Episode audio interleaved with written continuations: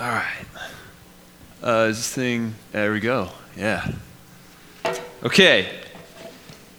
Uh, welcome. Um, okay, so as you guys can see, today we'll be talking about the power of unity to go along with our As One theme. So last night we talked about the purpose of unity, and today we'll be talking about the power of unity. Um, to begin, I want to tell you guys that I was I had the great honor and privilege of being born in the state of Kentucky. So, thank you. I know, I know. Yeah. It wasn't, I didn't do anything, you know, it wasn't, it wasn't my doing. So, um, anyways, uh, I was born in Kentucky, and, uh, and I, I, lived on a five acre uh, plot of land, and we had a huge house. Uh, we had about 400 grapevines, and uh, past our property was about 250 acres of unclaimed land. So, this was like um, land that the government owned, but no one really did anything with it. So as a kid, I would just go like running around and like there's creeks back there and I'd find crawdads and all that stuff. And we had like, there's this uh, one farmer that had just like tons of hay bales and, and then we'd like go run on them and stuff like that. Um, we'd sleep outside, like watch the stars and all that, all that jazz. So it was really fun. Um, when I was 11, I moved to California. Um, so I moved to San Diego. Uh, the town I grew up in Kentucky was about, I don't know, 10,000 people. Uh, I wasn't let's see, I think I was eight years old when we got our first movie theater. And, uh, and when, when I moved, they had just, they had just uh, brought Applebee's to town, and it was like the thing to do. Everybody was really excited for the Applebee's. Um, sadly, I didn't really get to partake too much, but um, anyways, moving to San Diego was, was pretty different. So I moved in the uh, second semester of sixth grade. Um, and so I had a, I had a decent amount of time growing up in Kentucky. Like, I would definitely say my roots are country roots.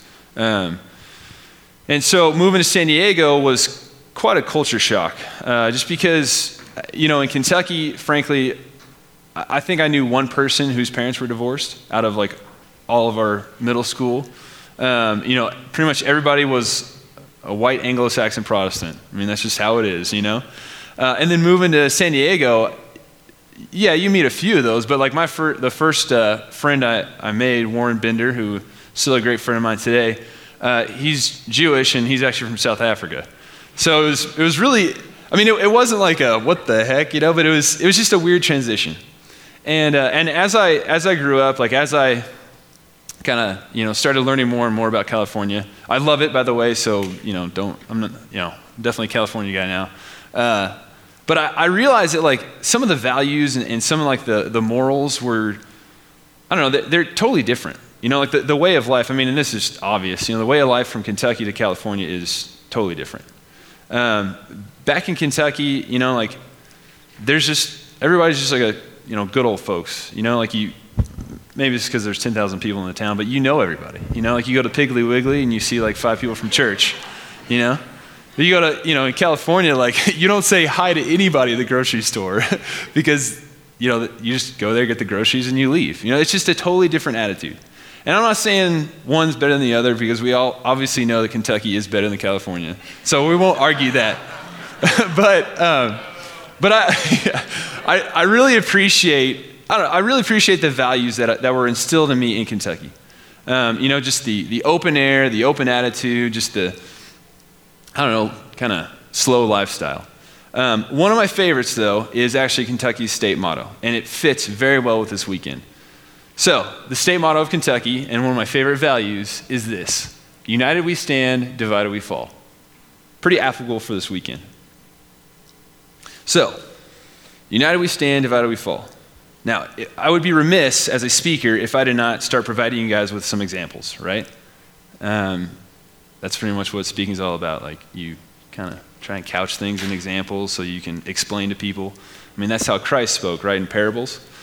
So one of the best examples that I can that I can think of, and I mean, there's tons out there. You know, you guys will. One of the questions is is uh, going to ask uh, that we're going to have for discussion is asking you guys to come up with examples of unity, of the power of unity. But one of my favorite examples, and I'm sure you guys, or I'm sure a lot of you guys have seen the movie, is uh, the Spartans. So there it is 300. Nah, if I didn't know you were on a movie poster, you, you look pretty good. Yeah, all right, yeah. um, anyways, so the Spartans, the Spartans fought in what is called a phalanx. Okay? So this is a this is a military formation that is no longer used just because of the different technologies and stuff like that. Um, it's essentially what it is is it's it's rows of men, you know, like four to fifty deep, all right, side by side, right, and they fight as a unit. Right? And I don't know if you guys remember the movie, but in the movie 300, there was a hunchback named Ephialtes, right? And Ephialtes was descended from a Spartan, right? But his mother had taken him away because as, as babies, the, uh, the Spartan, Spartan babies are inspected. And if they're not if they're not deemed suitable, they're tossed out pretty much. Um, and being a hunchback, being a, a cripple, Ephialtes, he was going to die if, he, if his mother didn't smuggle him out. So his mother smuggled him out right? And, uh, and his father was a Spartan peer, so he had, this, he had the cloak, he had the shield, he had all that stuff, right? So, as Leonidas and his brave 300 are tramping off to Thermopylae to stop the Persian invasion, Ephialtes is shadowing them. And eventually he gets a chance to kind of sneak up on Leonidas and say, hey, I want to help you guys. Like, I want to fight. Um, and he, sh- he shows Leonidas how, he can, how, how good he is with a spear. And Leonidas compliments him, and he says, he says, Ephialtes, I need you to do something for me. He says, I need you to lift your shield. Now, Ephialtes is, you know, he's like hunched over like this. He's got this huge well, tumor or something. Anyways, so he, he's got his, uh, the Spartans held their shield in the, in the left, and then they would fight with the right, either a sword or the spear.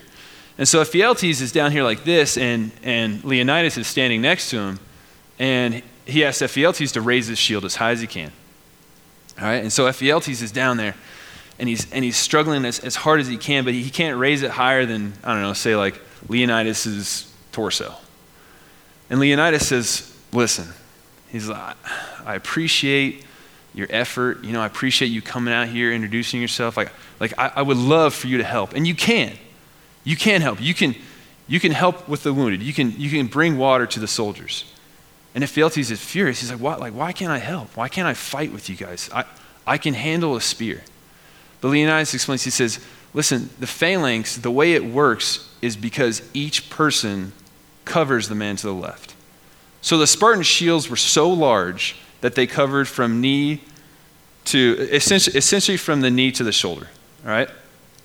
And the Spartan on the right would shield the Spartan on the left, right? So it's just an interlocking shield. So when someone came up to fight them, all they'd get is the shield. Obviously, you know, like you cut the legs and stuff like that.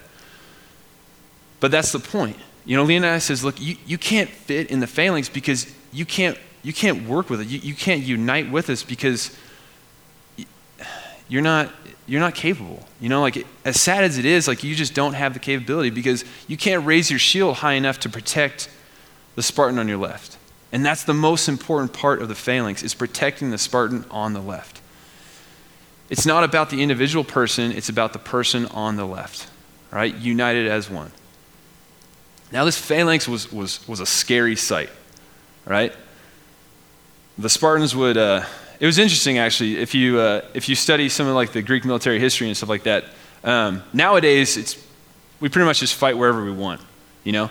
But the way that the, the Greek city states often fought was they would find a they would, go, they would go out and find a plain suitable for fighting, and then they would just meet there. Like they wouldn't fight in mountains, they wouldn't fight all that stuff, right? They would like find a place like, hey, this looks like a good place to fight. Let's fight here, you know. And so so they would line up, right, phalanx to phalanx, and then they would start charging one another.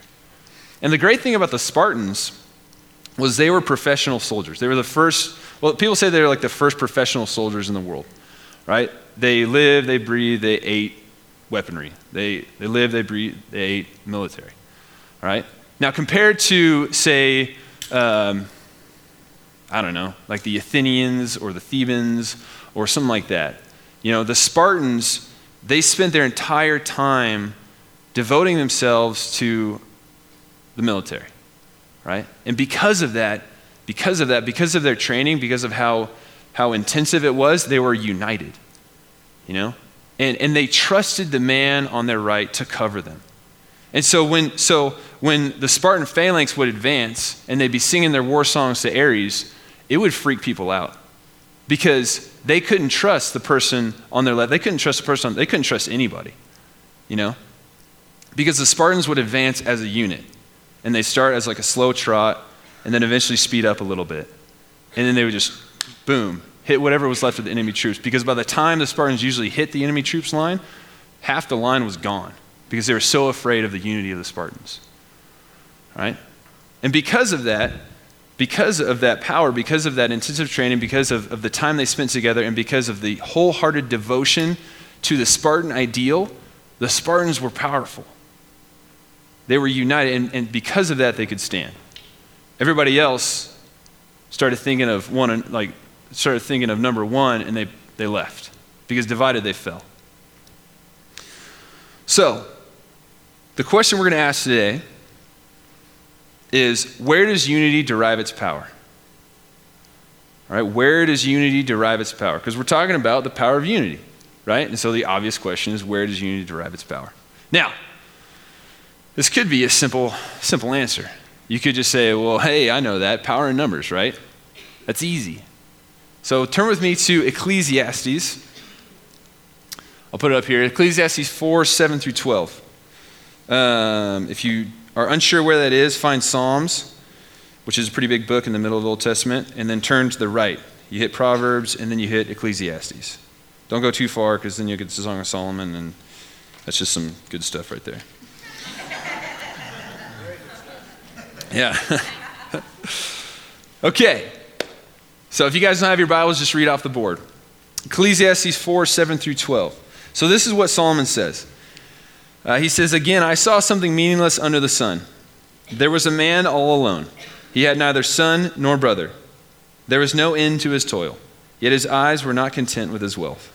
For whom am I toiling? He asked, and why am I depriving myself of enjoyment? This too is meaningless, a miserable business.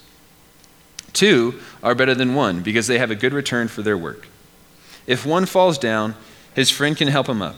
But pity the man Pity the fool who falls and has no one to help him up. Also, if two lie down together, they will keep warm. But how can one keep warm alone? Though one may be overpowered, two can defend themselves.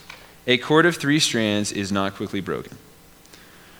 All right? So, again, this is pretty simple, basic stuff, right?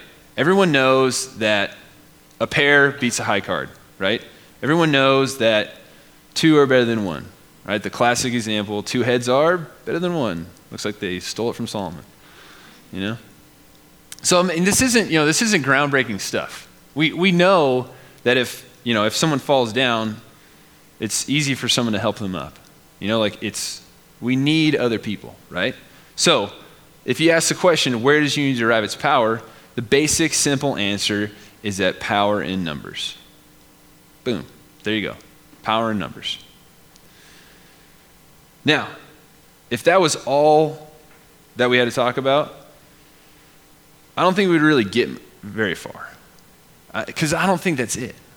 It is a simple, it's a basic answer, and yes, it can, it can work in some situations, but frankly, it doesn't always work. Think about, uh, let's go back to the Spartans, right? Think about the Battle of Thermopylae. So even though the Spartans and the other Greeks that fought with them even though they were annihilated at Thermopylae, they, like, technically you could argue that the Spartans won that battle, right? You could argue that they defeated the Persians. Even though the Persians had, well, people say a million, others say a hundred thousand. I mean, even though they were vastly outnumbered, you know, the Persians did not win the battle. All right?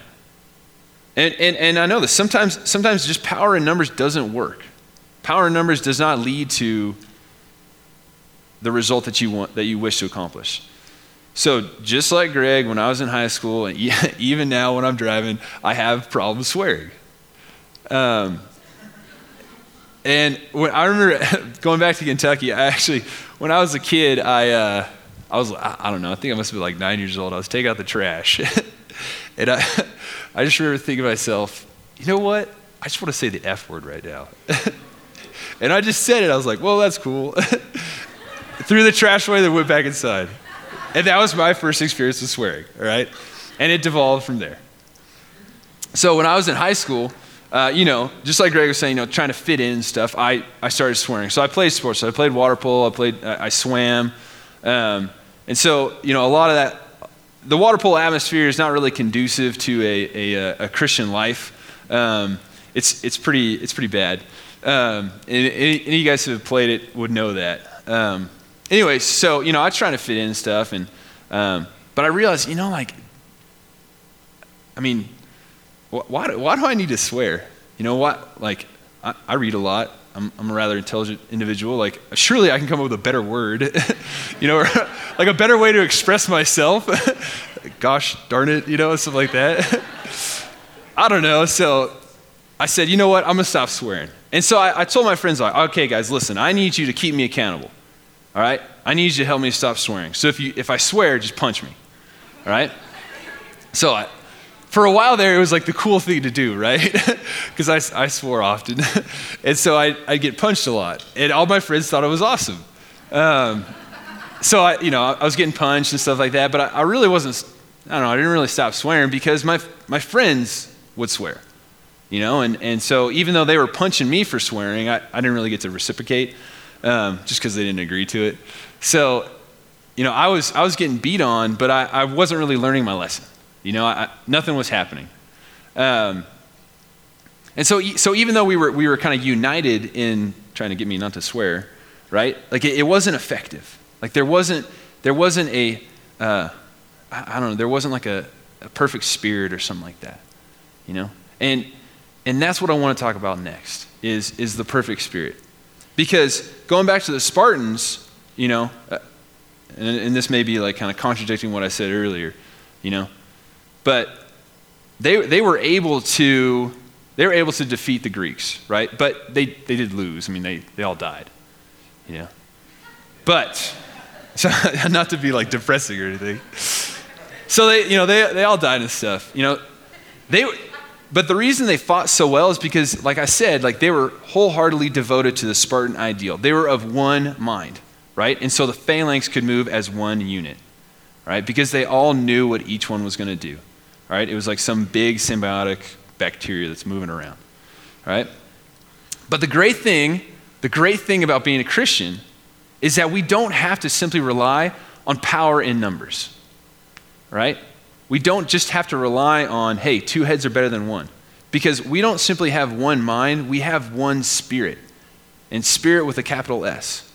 So, turn with me to Ephesians chapter 4, 7. No, no, hold on.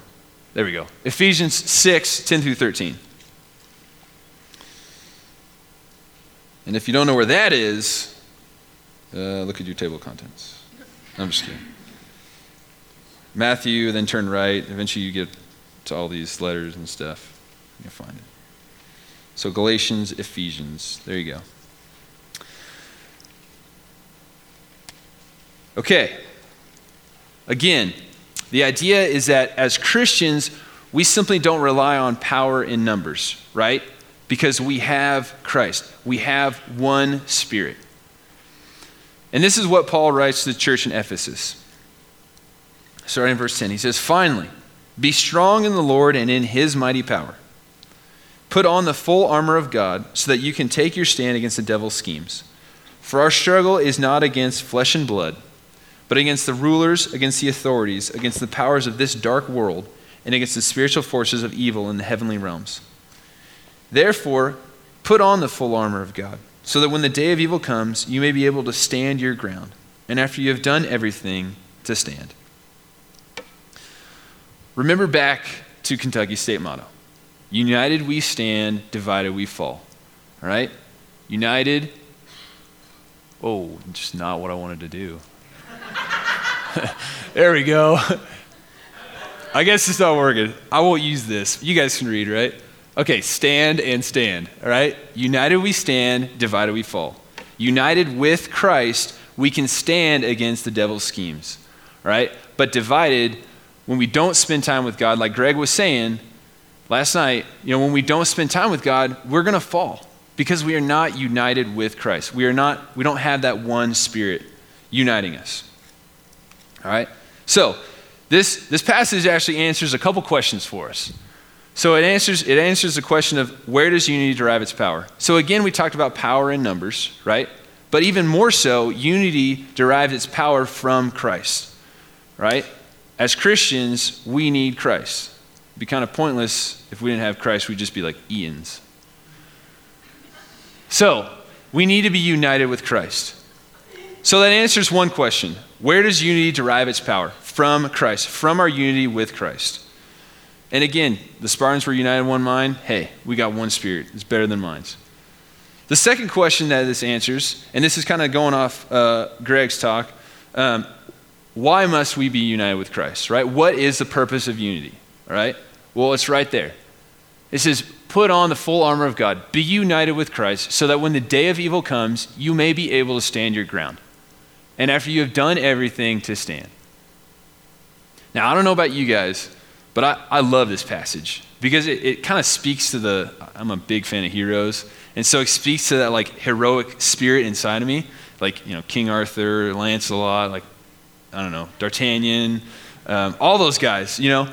Any and, and, every hero I'm a big fan of.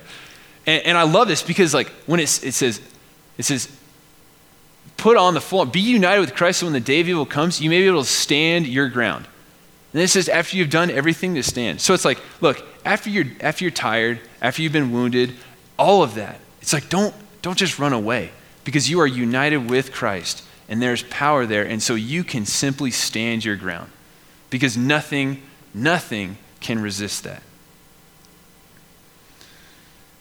Now, 1 John, 1 John 5 talks about how this world is controlled by the evil one. All right? So, we face, as Christians, we face a power that is trying to undermine us, right? We face, uh, we face rulers, authorities, powers of this dark world, and the spiritual force of evil in the heavenly realms, right? So we face some pretty nasty stuff, and I'm sure you guys have experienced it before. Um, actually, one of the classic things I see is, uh, or at least in my life, is actually like the day or two before retreat and I start thinking, you know, I really don't want to go. I could do other stuff.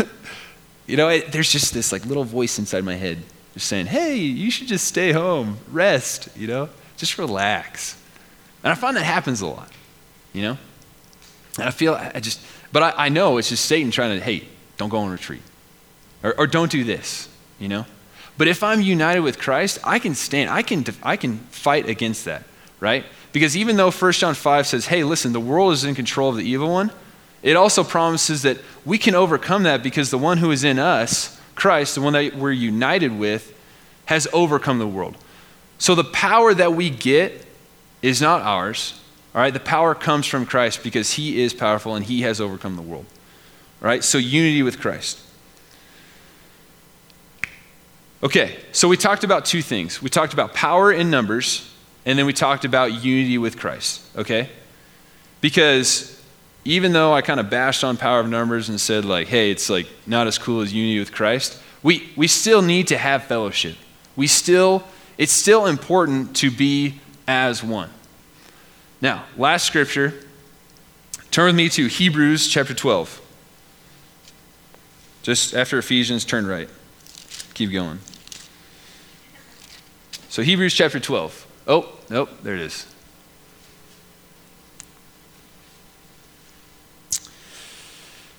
All right. So to, to give you some context, so Hebrews, this is this is the first four verses in chapter 12. So Hebrews 11, if you guys have never read it, it's obviously one of my favorite uh, passages because hey, it's all about heroes. So read Hebrews 11, you know, talks about the heroes of the faith. Okay, so when, so when the author of Hebrews is talking about these witnesses, think of the heroes of the faith, or simply think of the people around you. So this is what the author of Hebrews says. Therefore, since we are surrounded by such a great cloud of witnesses, let us throw off everything that hinders and the sin that so easily entangles, and let us run with perseverance the race marked out for us. Let us fix our eyes on Jesus, the author and perfecter of our faith who for the glory set before him, or for, who for the uh, joy set before him endured the cross, scorning its shame, and sat down at the right hand of the throne of God. Consider him who endured such opposition from sinful men, so that you will not grow weary and lose heart. In your struggle against sin, you have not yet resisted to the point of shedding your blood. since we are surrounded by such a great cloud of witnesses. We are surrounded by a great cloud of witnesses, right? There is power in numbers, right? We have people cheering us on. We have people that have come before us, the ancients, the our moms and dads, like people around us, you know, that, that have walked this path before, that have followed Christ for years on end, right? And that is our great cloud of witnesses. And so we can take, we can take power from that because they're cheering us on. They're saying, hey, keep going, fight the good fight. But the problem can be is when we have heroes, when we have mentors, we can start fixing our eyes on them. Right? And when that happens, we start to veer off. Now, I'm not saying it's a bad thing to fix your eyes on, on a great mentor or, you know, like a, a spiritual hero. Like, I'm a huge fan of C.S. Lewis. And so it's not exactly a bad thing to, like, pretty much just read all his books and, like, learn all about him and stuff like that. Um, he's awesome. Um, so, anyways, uh, but the problem is, is that when we do that, when, say I fix my eyes on C.S. Lewis, right? I would, I would actually start veering off from Christ. C.S. Lewis is not a bad person. He's pretty awesome, all right? But he's not the best, right? We're supposed to fix our eyes on Jesus, the author and perfecter of our faith. So, yes, there's power in numbers. Yes, we are supposed to be unified with our fellow believers, right? And with the anxious that come before us. But initially, the most basic thing that we have to do is what? Fix our eyes on Jesus, right? So again, we're talking about two things here, right? Unity as believers, power in numbers, but more importantly, unity with Christ, because that is where we derive our true power. Now, remember what Greg said last night when he's talking about when you go to church, what do you do? Do you, do you take or do you pour into people? And he said, listen, the only person that you should take from is Christ. You should pour into others. And the only way that we can do that is if we fix our eyes on Jesus. Because as, as, because as soon as we start veering off to C.S. Lewis or, or Thomas à Kempis or, or Eric Waterbury or something like that, we start taking from them. You know, and we take and we take and we take, and eventually we take everything. And then, and, and then we lose ourselves. And we, and we don't know, we don't know who we are, we don't know what we believe in, because when that person is taken away, when our mentor or when something like that is taken away, our foundation is broken because we have not founded our life, founded our faith, founded our beliefs in Christ. All right? So that is why it's so important to remember what Greg said is to always pour into people, but to take from Christ. Now, I spoke about C.S. Lewis. Again, big fan. In his book, Mere Christianity, he uses an example about a fleet of ships, right? And he says, consider, consider, uh, consider a group of people, right? Consider a group of Christians, right? Each one is a battleship in formation, right? So they have a purpose, right? They're going somewhere. They have a vision. They're going to, I don't know, going to fight a war in the Arabian Sea or something, right? But each individual person is a battleship. So each individual person is responsible for maintaining that battleship. Now, what happens a lot of times is that going back to the idea of power in numbers, right? People rely on that and they start to think, well, hey, you know what? I don't really have to take care of myself too much because my buddy on my left, my buddy on my right, my buddy in front of me, my buddy behind me, like, they got my back. Like, I don't really need to worry about it. Like, I'm in the middle of this formation. You know, if someone attacks me, like, it'll be pretty tough for them to actually get to me right? Because they'll have to go through my brothers. But the problem with that, the problem with thinking just in terms of power of numbers, is that we forget that if we don't maintain our ship, if we don't continue to be unified with Christ and take power from Him, then we're going to start like, where we're going to look like a rusted Hulk. You know, we're going to start veering off, like our guns are going to rust. You know, like our powder is going to get wet and nasty. I mean, it's just going to be bad, you know? And eventually it's going to show in the entire formation, right? If, if, one, if one battleship gets out of formation, it, it may not be a big deal. You know, like they may just veer off, but they could veer off and run into somebody and wreck somebody else's faith, wreck somebody else's ship, wreck somebody else's path. So it's important, it's important, again, I mean, I'm, I'm trying to hammer this home if you didn't, didn't know this, but it's important to be unified with Christ, to take care of yourself, right? Now, again, like I said about Ecclesiastes, this is not rocket science. This is not some great revelation that was given to me on a mountain. You know, I mean, I, don't know. I, I'm just repeating what the ancients have told us time and time again. And it's something that I forget time and time again. You know, we're talking about going back to the basics. Back to the basics. Back to simply loving the Lord your God with all your heart, mind, soul, and strength. Now, if that isn't unity, I don't know what is. Right? That is the greatest commandment. And only if you fulfill the greatest commandment, in my opinion, can you actually start fulfilling the second greatest commandment, right? Which is loving your neighbor. Because if you skip the first commandment, you're not going to be very effective. And you're actually, in my opinion, going to damage your neighbor. You can't love them effectively if you don't know what love is. And what is love? God is love. You have to be united with Christ. You have to have that power in order to actually minister and to be united with other believers. All right? I'm going to end with this example talking about going back to the basics. All right? So, growing up in Kentucky, we didn't have any professional sports teams. Though you could argue that the Kentucky Wildcats are the best basketball team ever in the entire world, right? and I will argue that. and anybody who argues against that is wrong, especially if someone says Duke. I, I'm sorry. I'm sorry. We are not friends, right? I have a shirt that says I still hate Laettner, right? I don't know if you guys know who that is, but we'll talk about it later. but the point is, is that Kentucky has no professional sports teams, right? I mean, I'm a huge Wildcat fan, but that's only a, you know, a certain part of the year. So, I, you know, when I moved to San Diego, oh, sweet. You know, we got the Padres and we got the Chargers, right? And yes, the Padres are not exactly the best, all right? They did pretty well last year. And the Chargers just always disappoint me in the playoffs. But I love them. You know, they're, they're my team. Now, uh, when I moved to San Diego, Tony Gwynn was still playing with the Padres. Now, I don't know if many of you know who Tony Gwynn is. There you go. Yeah. So, Tony Gwynn, I think now he's actually the San Diego State head bas- uh, baseball coach, but he is, uh, he is he's a Hall of Famer, right? He is one of the best left hand hitters of all time right? Usually it goes Ted Williams, Tony Gwynn, right? This guy retired with a 338 career batting average. We're talking just the best, right? And he actually, um, on his shoes, on his shoes, he, uh, he had the number 5.5 on his shoes, okay? So the um, third base is considered position number six, and shortstop is considered position number five. And the reason he had 5.5 on his shoes was because he could hit the ball in between five and six every time. That was just his bread and butter. You know? Which is weird because as a left hand hitter, you know, a lot of people do like the pull shifts on the. I don't know if you guys know who these people are, but like David Ortiz, you know, like the shortstop plays behind second base on the right field side. You know, it's really weird. Barry Bonds, they used to shift for him too.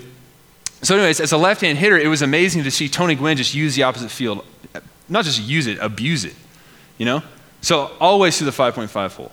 Now, the reason I tell you this is because before every game, Tony Gwynn would hit 100 balls off a tee.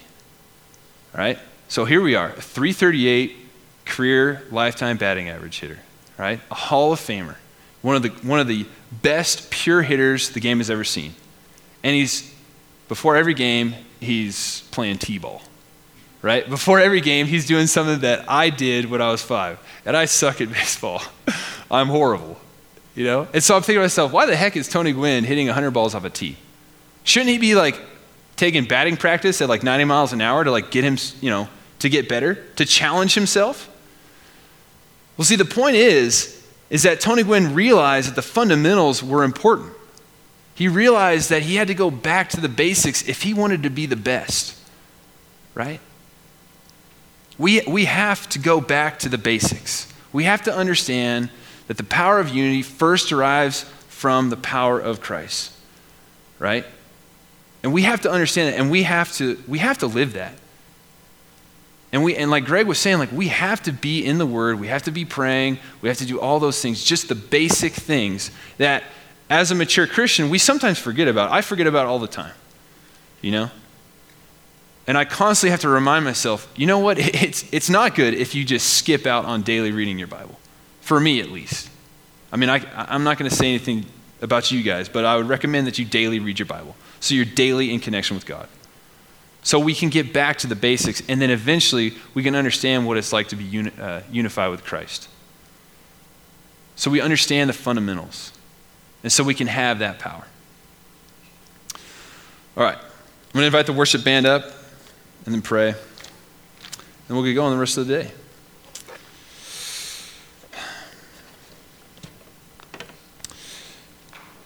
Dear Lord, I. Uh, I just want to pray right now that, uh, that those of us that are, that are here this weekend can really, um, can really seek after you with, with open arms and, and open hearts. Um, whatever fears, whatever reservations that we had coming into this weekend, I, I pray that you can take away from us um, and protect us from, from, that, from that day of evil. You know, protect us from those authorities against the rulers, uh, the powers of, uh, of this dark world, Lord. If any of that is happening now, I, I pray that you just protect us and take it away. And watch over us as this retreat continues on. And help us understand the power of unity that, that comes from you, the power of unity that we get from, from being as one, as, as Christian and Christ together. And then I pray that we can, we can help our brothers and sisters. We can once we learn to love you fully, then we can learn to love them. So, whatever stage we're in, be it, be it in the initial basic stages or, or just, you know, we're, we're mature Christians that have done this for years on end, I, I, pray that you, I pray that you continually, continually give us that longing for the basics, give us that longing for the fundamentals, for that childlike faith of realizing that, hey, I need Christ. Like, I need him so much, and I can't live without him. So, again, just pray a blessing on this weekend and, just the, the glorious power that you've shown so far. It's in your name I pray. Amen.